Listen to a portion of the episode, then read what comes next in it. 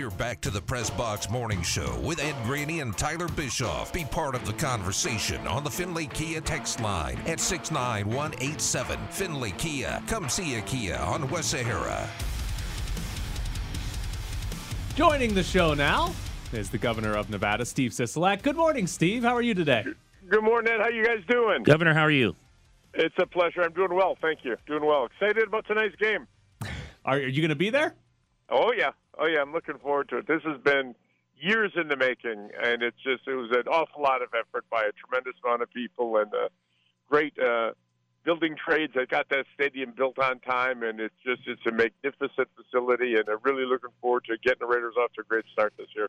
Steve, I wanted to ask you, you uh, obviously have the mandate where it's either got to be masks for an indoor stadium like Allegiant Stadium or the vaccine mandate. And I'm curious, what were the conversations like with Mark Davis before you guys implemented that? And basically, we had a couple events at Allegiant Stadium under a mask mandate where masks weren't being worn by everybody that were there. So what were those conversations like with Mark Davis before you guys implemented that?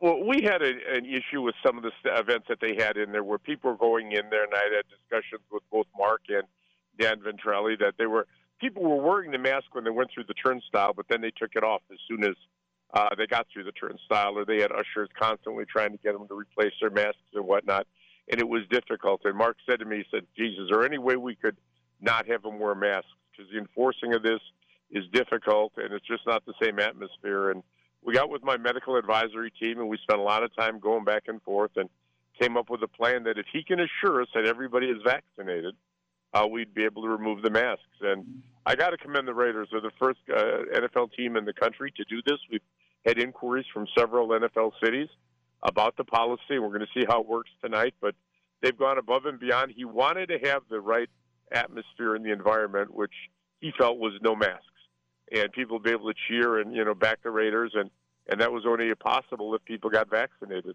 So that's what he was. And it wasn't a mandate. You know, it was a decision we gave him. Look, you can do it either way. Uh, we've done similar now with conventions, and some of them have chosen to have the vaccination required, and some are going the other way.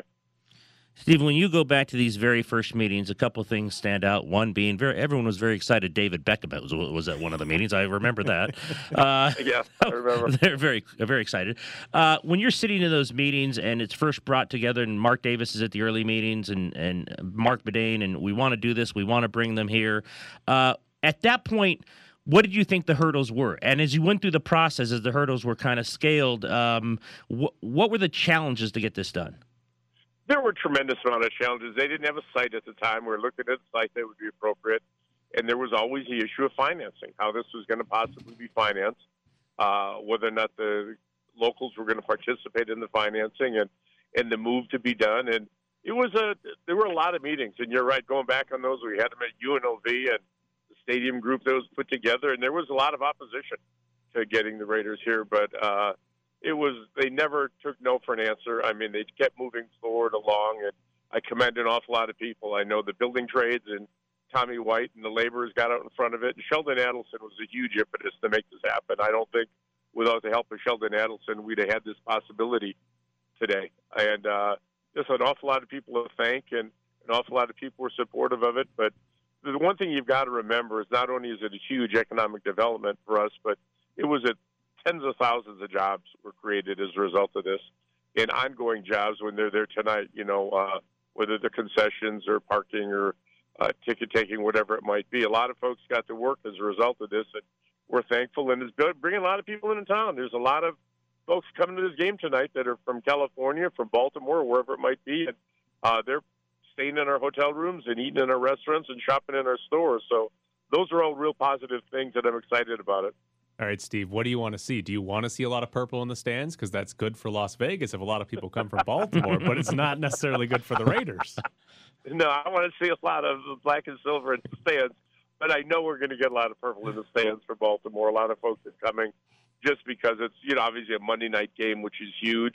Uh, Raiders are looking, I think, better this year. I think we're going to have a good year. And and I can't say enough about uh, Coach Gruden and uh Mark, M D, has been terrific in terms of dealing with and all the issues that came up. And it's not perfect yet, but they're doing everything they can to make it a great environment and a, and a great uh, time to go to the stadium. And, and I'm looking forward to it. Uh, I'm thrilled about the fact that they've taken this vaccine initiative. As a result of this, we've gotten, whether the people were resistant or hesitant, we've gotten thousands of folks uh, vaccinated that just wanted to go to this Raider Baltimore game and the other games coming later this year. So that's a real positive, and the only thing that can make it any better is a good win tonight. Uh, as you and I talked earlier for a story, the only mystery remains uh, M D's haircut. Uh, we're not sure uh, if it has ever changed or where he gets that haircut. You talked to Mick Akers of the Review Journal um, recently about as many teams as this city can handle. And it's always been not only the financing and the whole A's thing, and okay, the one question Tyler and I want to know is how are you financing this thing, and this is what we have not learned yet. But in your mind, in talking to Mick, in terms of bringing as many teams here as possible, how many teams can this city handle? Well, because of the tourist, you know, uh, population coming in here, I think we could handle, you know, two or three more. We can handle five, the big, the big franchises.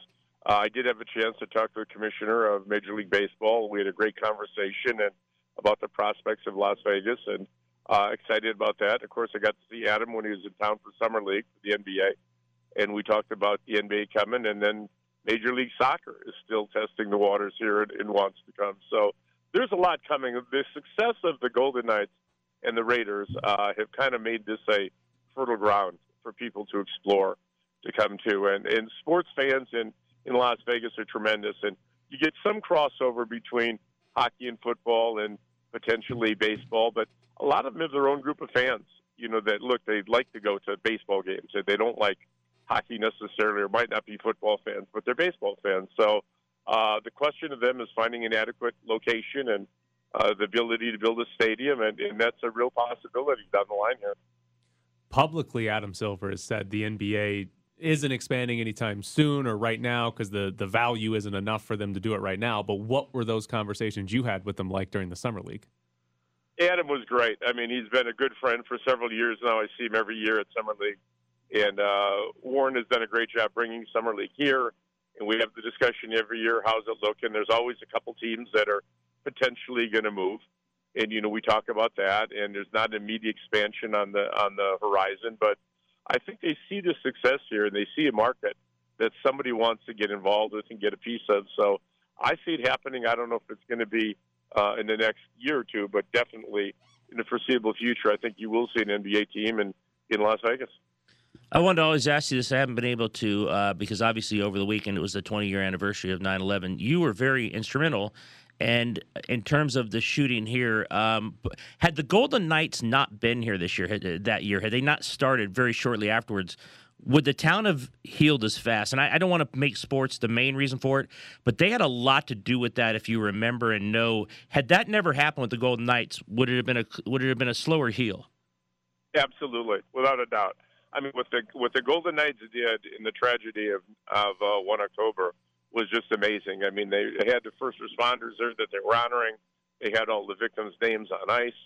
Uh, it was just remarkable how they became such an integral part of this community. And again, here, Bill Foley has been a great friend and a great partner and will do anything for this community. And they really stepped up at a time where this community needed some hope. They needed something to believe in. And the Knights gave them not only the hope, but a little bit of a distraction where you can take so much of the, the tragedy that existed. And uh, it gave people hope, and it was a you know dream team come together, and they just fell a little bit short at the end. But it was something that will, I don't think, ever be replicated. I hope there's never another tragedy like that. But sports is a healing thing. Sports is a distraction for some. It's healing for others. They look forward to the games. They look forward to the excitement. And I think that's a real positive for our community. What have your conversations been like with Bill Foley about going between uh, requiring vaccines versus requiring masks to enter a game? Well, we're having those discussions ongoing right now. They're using the mask policy. I know that they have the same difficulty in terms of ushers going up and down the aisles, you know, getting people put on masks. It's a little bit different because Bill does not control T-Mobile. You know, they're basically a tenant in there for the hockey games. With the Allegiant and the uh, the Raiders, Mark has a lot more influence on what happens inside of uh, Allegiant, and he made it this uh, program for the Raiders. It's not necessarily for everything else. You've seen the Rebels have gone in there under a different policy. We've had contracts, or concerts rather, that have gone in there under a different policy. So that all kind of remains to be seen in terms of how it'll move. But right now, still is adopting a, a, a different approach. He has been the Knights have been extremely helpful in trying to get people vaccinated. We've had vac sites at the T-Mobile, and the players have participated in them, and they've done some P S As for us. And uh, they're all supportive of it. I mean, everybody is. The best we can do to get through this for everybody involved is to get as many people as we possibly can vaccinated, because that's going to be what gets us out of this pandemic. Well, he is Steve Sisolak, governor of Nevada. Steve, we appreciate your time this Thank morning. Thank you, Governor. It's a pleasure. Go Raiders. Just win, baby. I think I know who he wants to win tonight. Um, yeah, that was that was a good call by you, because the because there's so many out-of-town fans, right? And that's one of the things when they built the stadium, because there's so many Raider fans, but also – I mean, Baltimore fans probably circled it, right? I mean, all these out-of-town teams are going to circle Vegas to come to these games. Well, that was the funny part when we were giving them seven hundred fifty million dollars, was the only way that it makes sense to give them seven hundred fifty million dollars is if they bring tourists to the mm-hmm. city. And Beyonce. Yeah, well, we still haven't gotten Beyonce. Or David Beckham. Either one of those.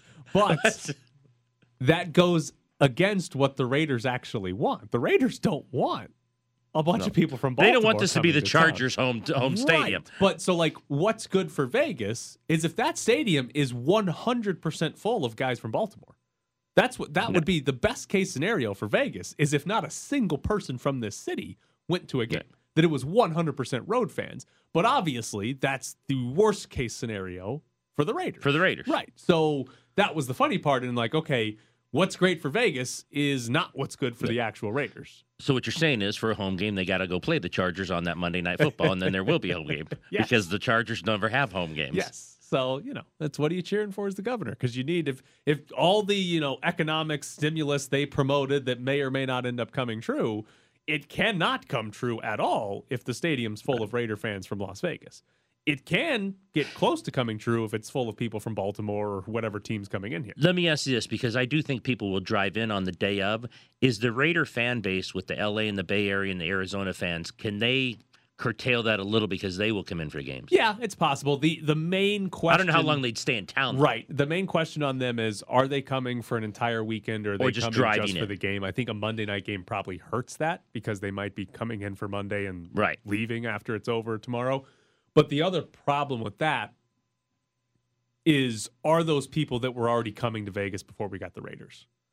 Like, if you live in Southern California, were you already making two trips to Vegas every year? Just to come to Vegas. Yeah. But and now you're still making two trips to Vegas. You just happen to be going to Raiders game. Right.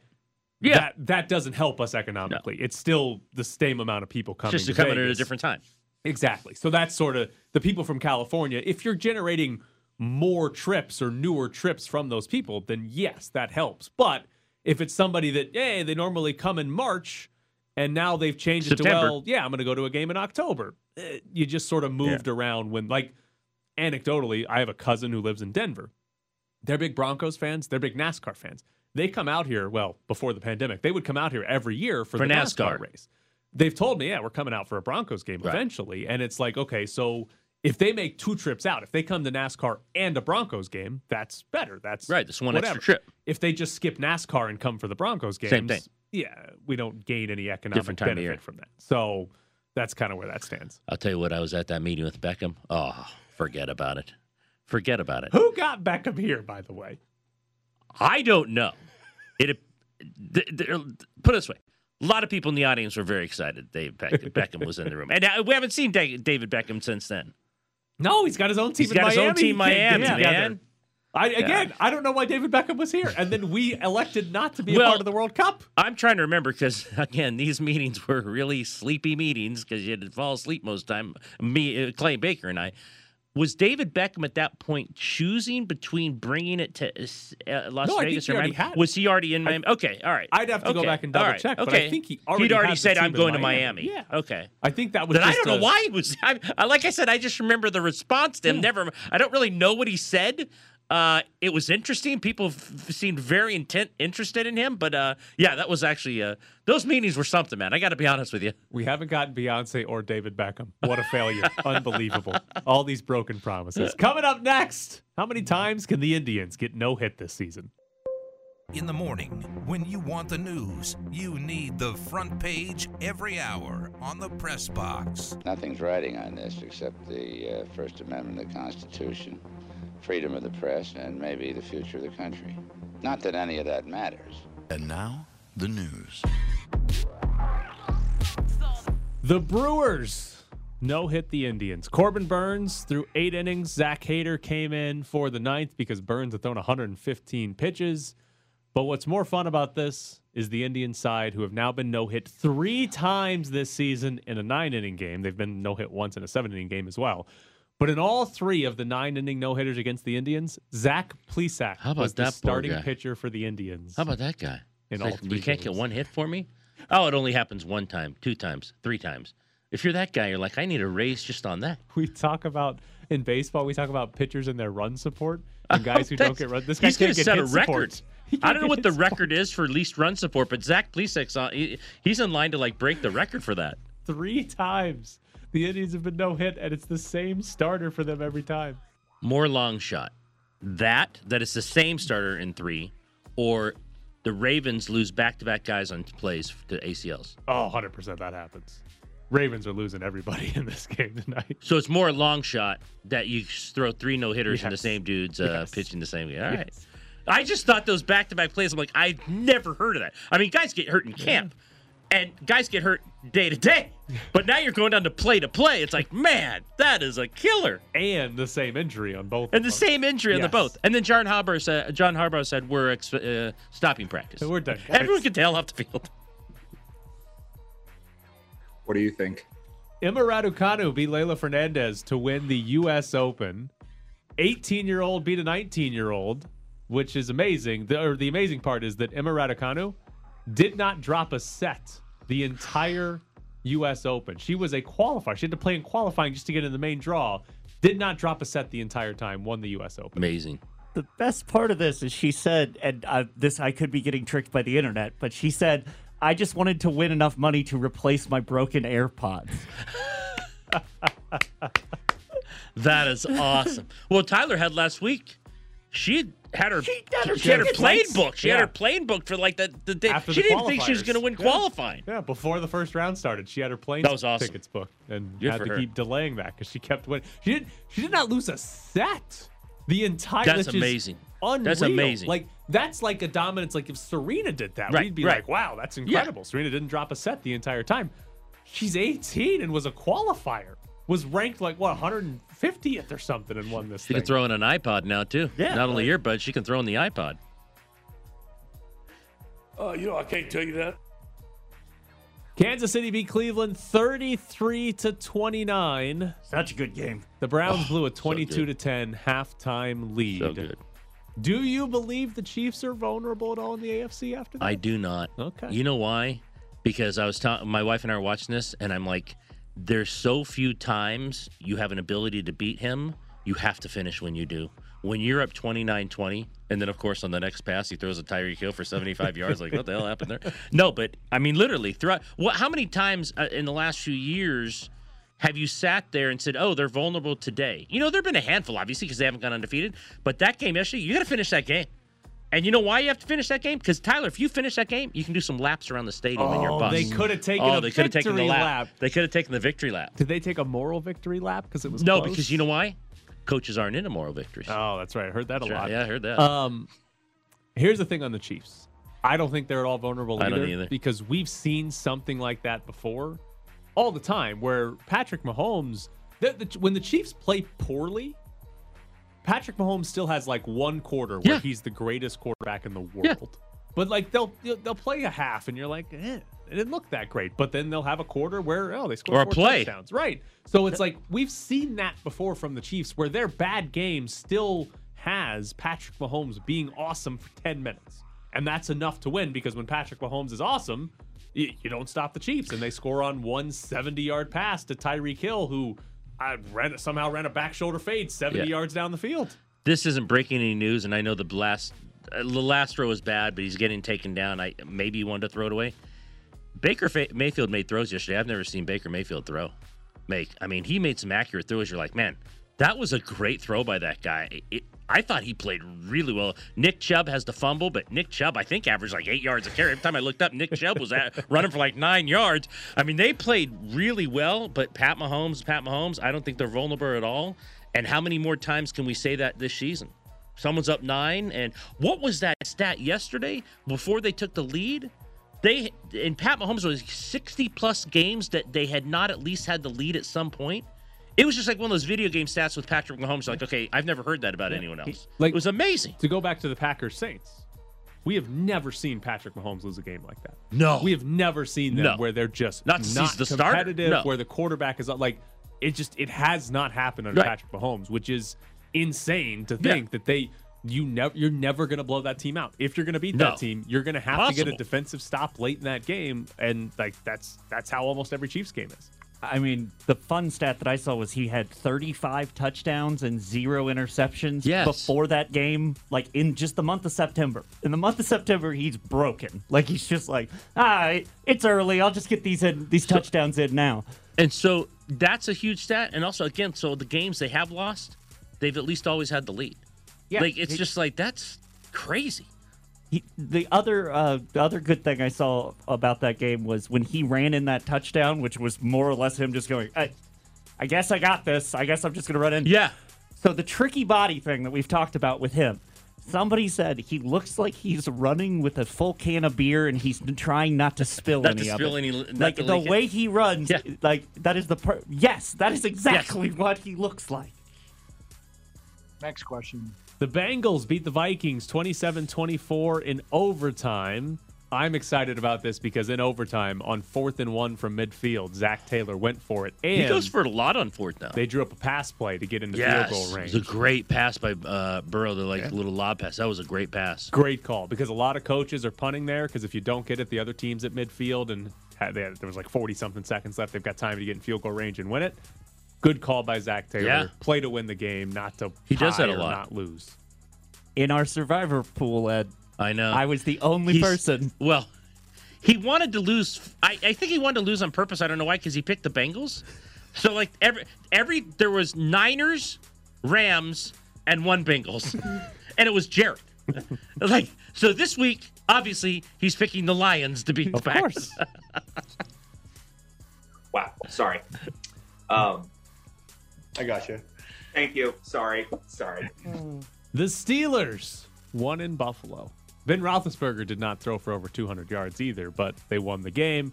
Josh Allen threw it fifty-one times, but Buffalo lost. Uh, we saw Josh Allen, his N F L career, two seasons where he was not a very good quarterback, and then last year he was unbelievably good.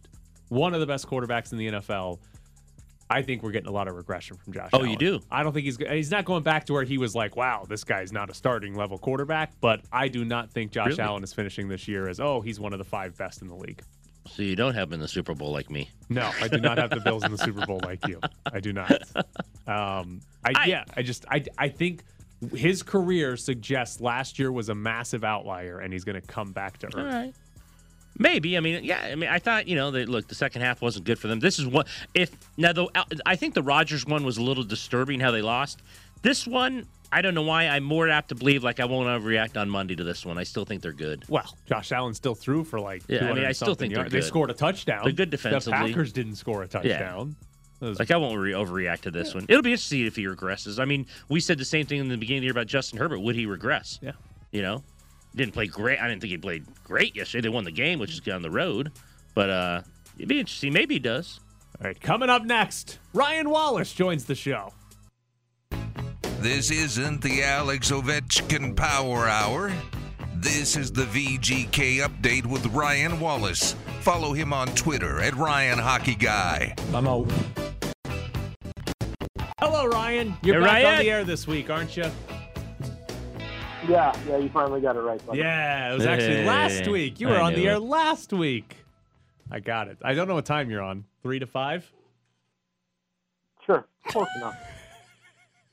Good Lord. My goodness. The V G K Insider Show on Fox Sports Las Vegas. I thought I was the one who left at nine fifty-four around this place. Listen, I just don't pay attention to Ryan. That's all. Just don't know what time he is. Know everything else, just not Ryan. Be too much effort to put in to know what time, what time Ryan's on the air. How you doing? What's up? Oh, I'm great, buddy. Thanks for that.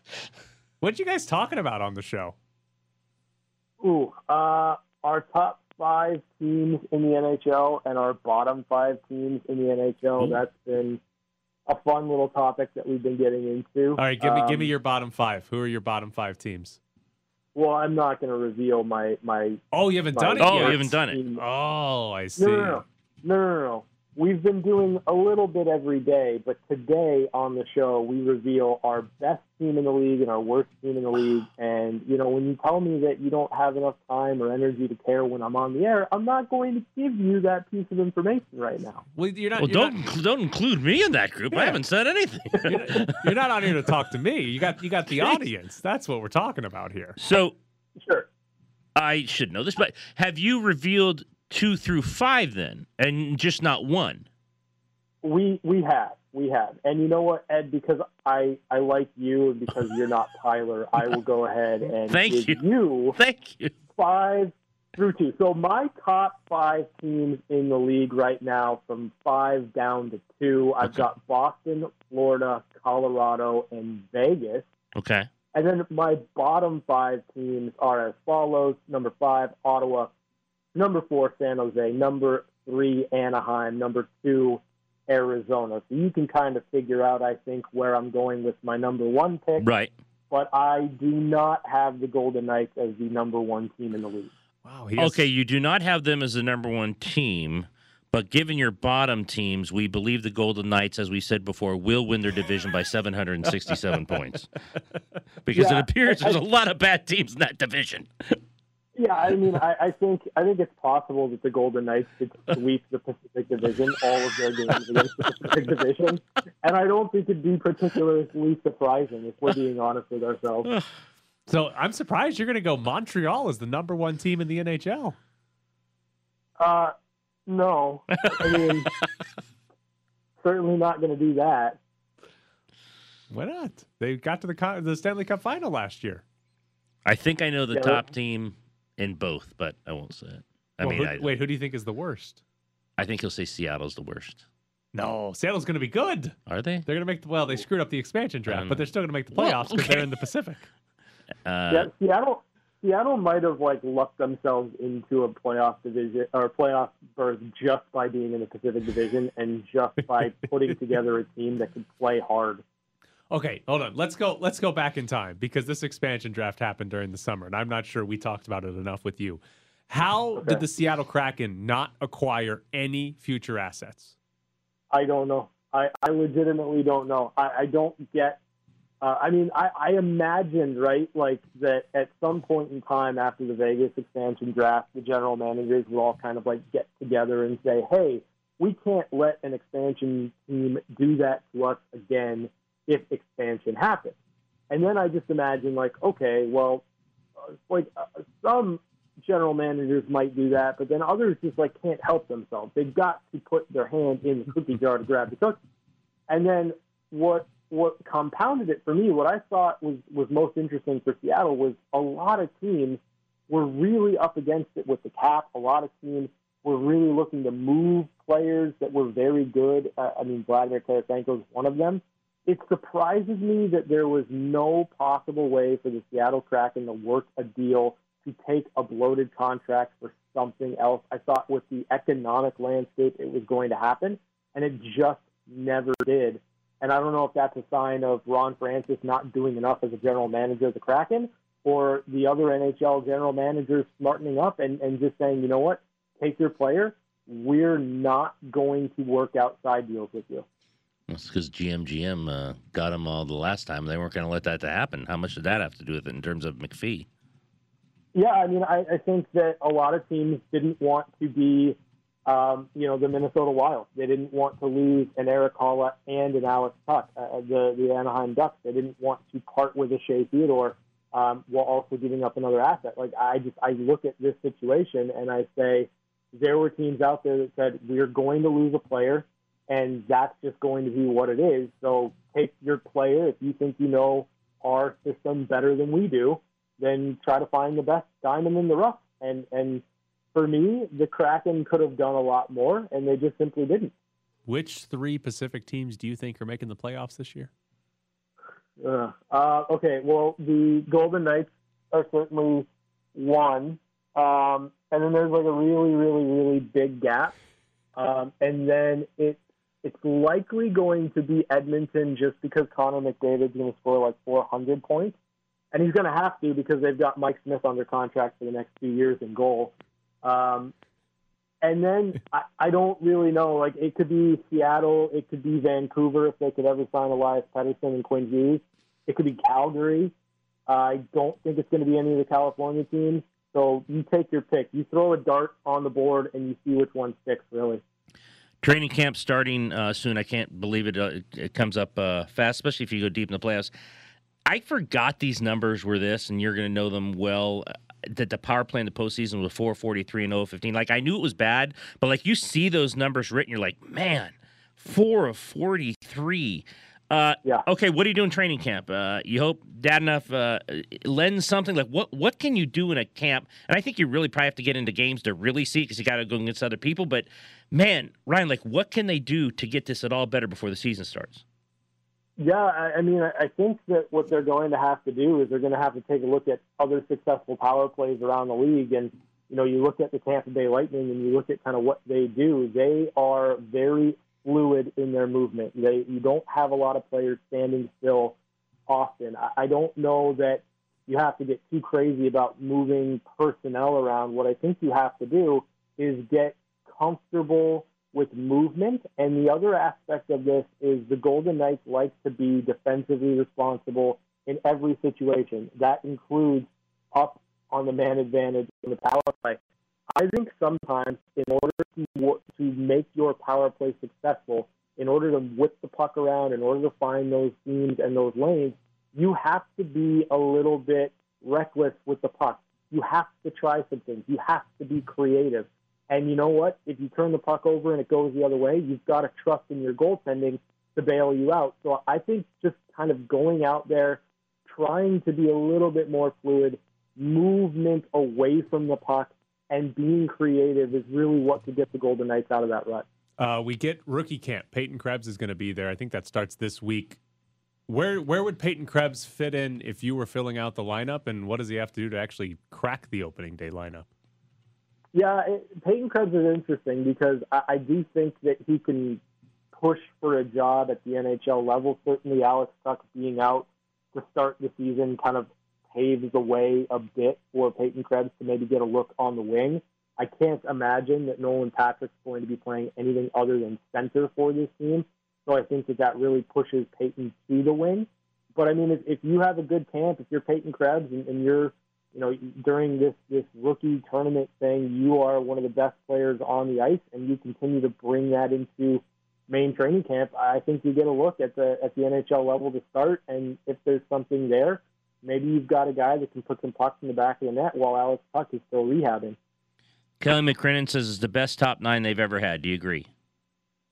Uh, yeah, I think all things being equal, and, and I would even... I mean, I would even go so far as to say it's the best bottom six they've ever had, too. Like, I, I know that we, you know, we look at year number one, we look at Belmar, Carrier, and Nosek as, as one of the best fourth lines in hockey at that time. You know, but I, I think the pieces right now are there for the Golden Knights to have four very balanced lines. Obviously, your fourth line's not going to lead you in scoring, but I do think there's enough talent there on the on, on the bottom six to chip in goals when it's absolutely necessary or vital that you get them. I think up front, this team is very deep and very stacked.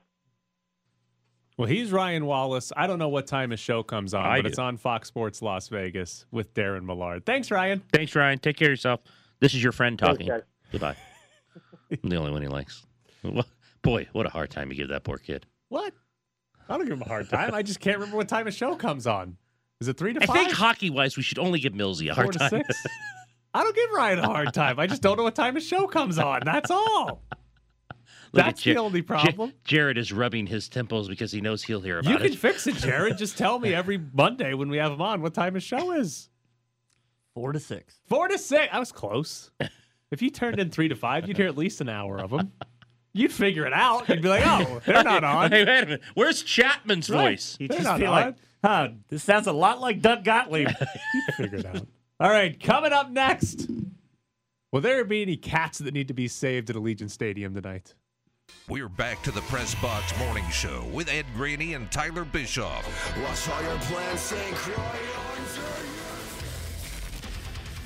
Ed, do you believe you could catch a cat with an American flag? Absolutely. If it's falling from, what oh, would yeah. we say, twenty feet yeah. up in the air, you think you could catch Absolutely. it with an American flag? No question. We all could. No question. I don't think it's that could. difficult. Okay. All right. I don't think it's that difficult at all. I, I wanted to know.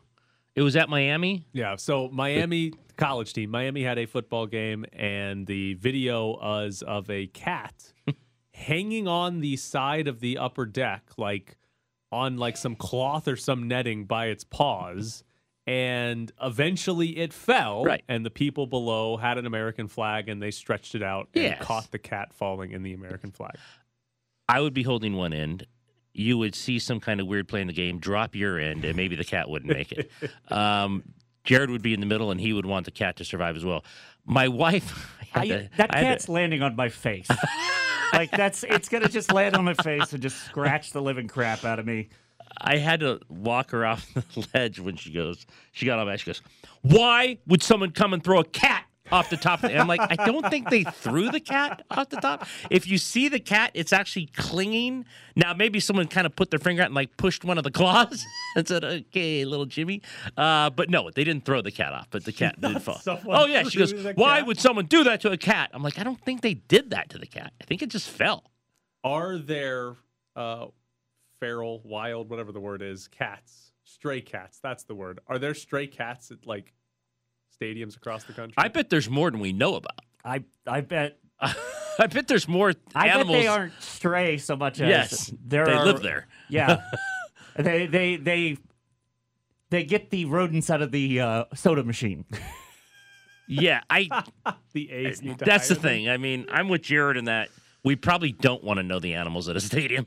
Yeah, I'm curious. Like, one thing about Las Vegas is we don't have that many animals because it's so damn right, hot and there's right. no water here. Yes. So I'm betting Allegiant Stadium uh, probably doesn't have too many. There's enough water for a women's crew team, I'll tell you that, out of Lake Mead. Jared's right, though. I think that they are... They don't, they're not straying, and I think they live in these places that we don't know about underneath. So whenever there's like an animal that runs on the field at a game, right. it's always great. I think it's, it's looking for its house. Right, that's just underneath its house. The stadium. Yeah, yeah, it's it literally, it, it just showed up and went, "Who are you people? Yes, you're never here except on one day a week." Who threw a party? This is ridiculous. I saw another highlight of an animal. Um, it was cricket was being played, oh, and okay. ball is put in play, and all of a sudden you see a dog come running onto the field, pick up the cricket ball, and start running around with it.